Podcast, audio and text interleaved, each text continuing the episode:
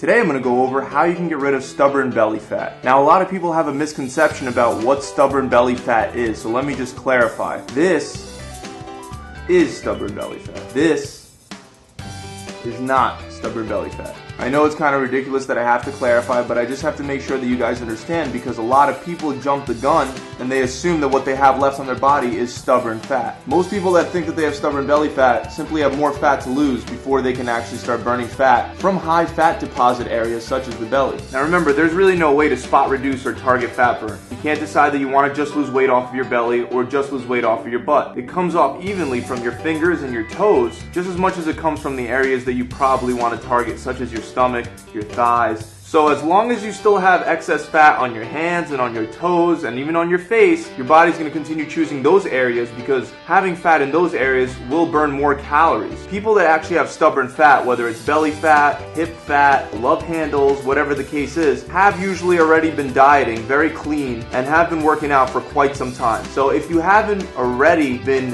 cutting and dieting for 16 weeks or have previously cut and dieted for 16 weeks or an extended period of time, you probably don't have stubborn fat, you just have fat that you have to get rid of. And you can get rid of that through proper nutrition and proper combination of weight training and cardio. I know a lot of people will diet from 6 all the way up to 16 weeks, and even after they've done that diet, they still have some stubborn fat left on their belly, and because of that you can't see their six pack or their abs. At that point, we would want to start taking these tips into account for decreasing stubborn belly fat. So if you've been dieting for 16 whole weeks and you still have stubborn belly fat, many of you will feel inclined to give up up and to stop, to go back to old bad eating habits. You decide that it's impossible for you to get a six pack. And I have a very simple question for you. Why the hell would you stop dieting? If you've already lost a bunch of body fat, you're probably getting pretty close to those target areas where your body likes to store your fat. Why would you stop dieting when you've already burnt off all the fat off of your hands, your feet? I just want to slap people that go and stop dieting when they've already done 16 weeks of hardcore diet. I had a client that I was training for bikini competition and she was doing really good. I promise promised her that within 16 weeks, she would be able to compete. At the end of the day, that number doubled. It took her almost 32 weeks to get the last bit of fat off of her thighs and her butt, which were her areas where there was some stubborn fat. A huge thing that helps people after having a long diet where they're starting to notice that they're not losing that last bit of fat.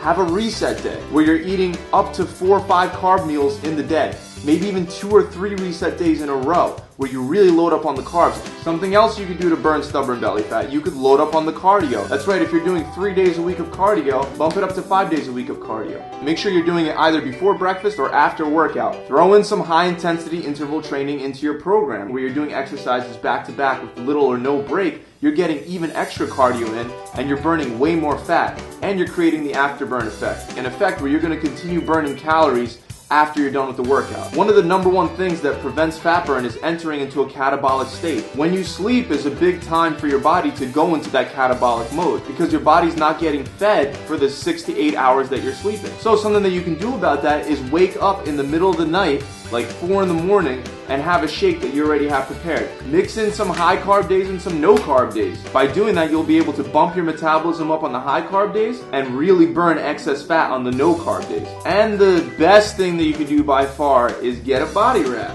Just kidding, don't do that. It's a waste of money. But my best piece of advice, guys, is to keep going. On average, contest preps take 16 weeks, okay? But that doesn't mean that it's gonna take you 16 weeks. You gotta stick it out for maybe 36 weeks. So just keep going, stick through it. Don't complain, just stick through it. If you keep going and stick through, I promise you eventually, you'll melt away that stubborn belly fat and you'll see that six pack.